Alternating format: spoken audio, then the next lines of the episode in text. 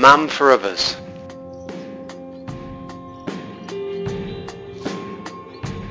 My name is Father John, and I'm a priest from England.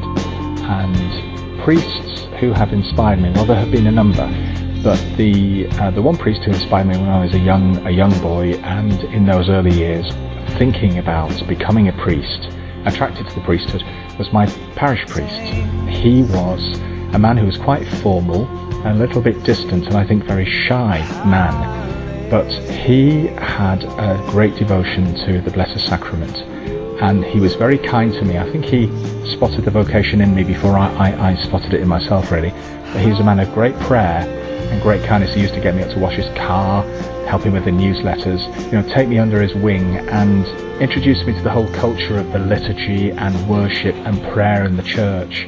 The way that he organised the church and it was kept clean and it was all, the Mass was beautifully celebrated, gave me a deep love of the liturgy, gave me a deep love of prayer in the liturgy.